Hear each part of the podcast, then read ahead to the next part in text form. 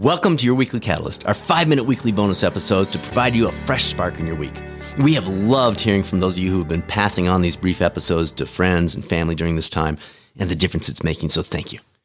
If you're new to the podcast, welcome. Our full length feature interviewed episodes go live first thing every Wednesday morning. I'm Dr. Bradford Cooper of the Catalyst Coaching Institute, and I've been wondering about wondering. A few weeks ago, I picked up a new sticker for my water bottle. It said, Wander often wonder always. It's a nice little saying, we've all heard it before, but then I started thinking about whether it was just a sticker or something more.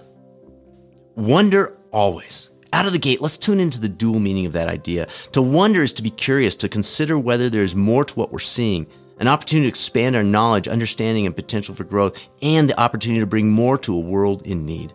But it's more than that. It's having the courage to be changed by what we see, hear, and experience changed. That's an uncomfortable word, isn't it? As I record this in 2020, the ideologies surrounding politics, religion, neighborhoods, and cultures seem locked in. There's no discussion, only statements, no listening, only evaluating for the purpose of pushing back. What would happen if we all engaged in a little more wondering? What if the next time I was met with an opinion that differed from my own, instead of rejecting it out of hand, I instead wondered? There's so little we really know and understand about this world. To take on the stance that we hold the correct answer about almost anything, it's not only ridiculous, it's actually quite humorous. However, if I instead enter each conversation or interaction wondering, curious about what I can learn from you and how I can expand my understanding about the world, what outcome does that bring? What if we then extended the wondering to the books we're reading, the shows we're watching, the activities we're pursuing? What if instead of defaulting to our own personal status quo, we wondered about and then took an alternative path that might just grow us once in a while? What if instead of flipping on the TV, I picked up a book? Or instead of ordering my usual, I started a habit of choosing an unusual? The options are endless, but only if we choose consciously to wonder. Choose consciously to wonder. It's not an easy thing to do, but it's well worth it when we do. The second half of the wonder equation is the way in which we approach the world, doing so with wonder, with an awe of all that is around us. Yes, of course, there are plenty of tragedies and difficulties going on all around us. The idea is not to ignore those or pretend they aren't happening. Rather, it's our focus. It's approaching our day in a state of wonder that changes the way in which we see the overall world and thus live our lives.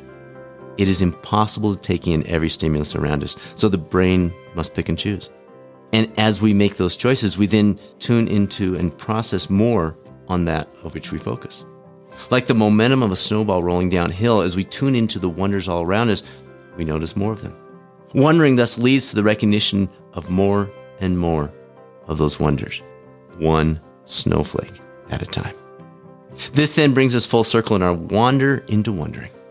I clearly don't have this all figured out, but it seems courage and purpose are two of the keys to this wandering journey. It's easy and safe to remain in my cocoon of habit, avoiding anything that might cause me to actually think, to consider an alternative to my current outlook, habits, and identity. But if we're really pursuing better than yesterday, do we have any other choice but to wonder? Better will never, ever result from same. Yes, Wondering may cause us to stumble. It may take some additional time. It may be confusing. But is some occasional confusion a bad thing?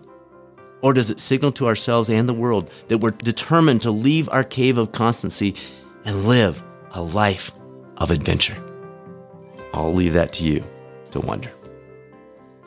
Thank you for joining us on this week's 5 Minute Catalyst.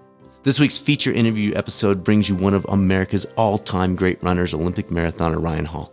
If you followed Ryan's recent journey since retirement, you know he's gone from 137 pound thin marathoner to focusing on strength training to the point that magazines like Men's Health have now taken notice. We talk about that transition and much more. Also, you might enjoy the recent series of brief videos on the journey through new stages of life, which are available at youtube.com slash coaching channel. As always, please feel free to reach out to us, results at catalystcoachinginstitute.com with any questions, or you can access a multitude of resources at catalystcoachinginstitute.com anytime. This is Dr. Bradford Cooper the Catalyst Coaching Institute signing off. I look forward to speaking with you later this week on the next episode of the Catalyst Health Wellness and Performance Coaching Podcast or over on the new YouTube coaching channel.